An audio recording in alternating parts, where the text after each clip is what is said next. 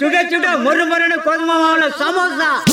என் மீது பேரன்பு கொண்ட நான் பேரன்பு கொண்ட அனைவருக்கும் வணக்கம் நமஸ்தே நமஸ்கார். இது உங்கள் சமோசை. நான் உங்கள் பரணிதரன்.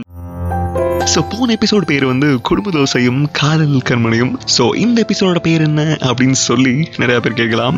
அதுக்கு முன்னாடி ஒரு விஷயம் சொல்லணும். என்ன விஷயம் கேட்டீங்க அப்படின்னா நிறைய பேர் என்கிட்ட கேட்டாங்க ஆமா இந்த ஷோ பேர் எதுக்கு? சமோசான்னு வச்சீங்க அப்படின்னு சொல்லி நிறைய பேர் கேள்வி எழுப்பினாங்க.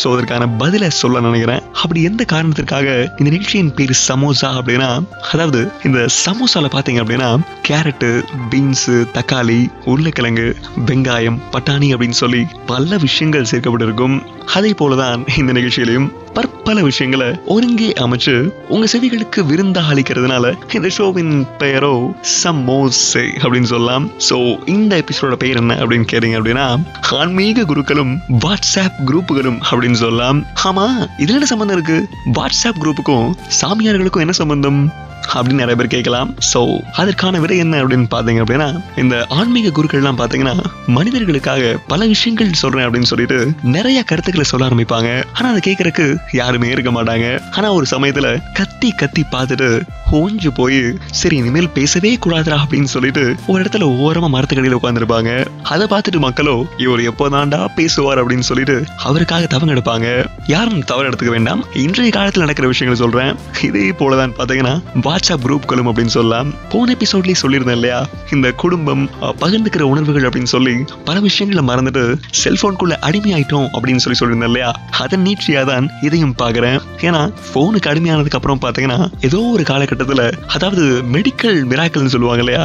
அந்த மாதிரி நம்ம என்ன பண்றோம் அப்படின்னா எங்கெங்கேயோ இருக்கக்கூடிய நண்பர்கள் சொந்தக்காரங்க எல்லாத்தையும் ஒரே இடத்துல சேர்க்கும் விதமா ஃபேமிலி குரூப் அப்படின்னு சொல்லி ஒன்று ஆரம்பிக்கிறோம். அதுவும் தொடக்கத்துல பார்க்கணுமே மெசேஜஸ் வளைஞ்ச வண்ணம் இருக்கும்.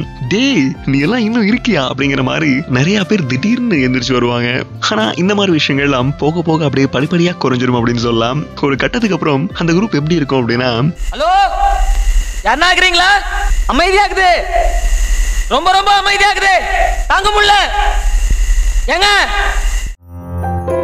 இந்த மாதிரி தாங்க. பல வருடங்களுக்கு அனாமத்தா கிடக்கும் அப்படின்னு சொல்லலாம். அதே போல எல்லாத்துக்கும் ஒரு கேள்வி வரலாம்.